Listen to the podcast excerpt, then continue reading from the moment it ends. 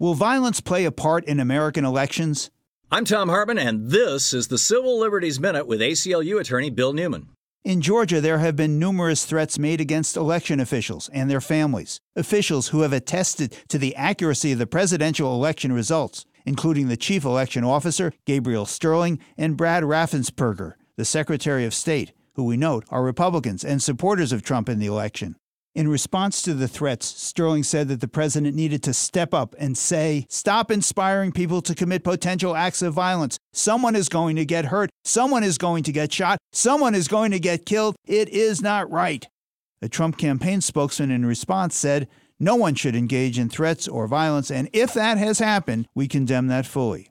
Mr. Sterling said that for him, the straw that broke the camel's back was a threat against a 20 year old contractor for a voting systems company who had been targeted by someone who hung a noose and declared that the worker should be hung for treason. I can't begin to explain the level of anger I have right now over this, said Sterling. And every American, every Georgian, Republican and Democrat alike, should have that same level of anger.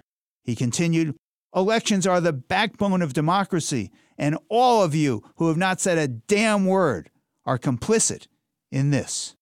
The Civil Liberties Minute is made possible by the ACLU because democracy and advocacy begin with you, and freedom can't defend itself.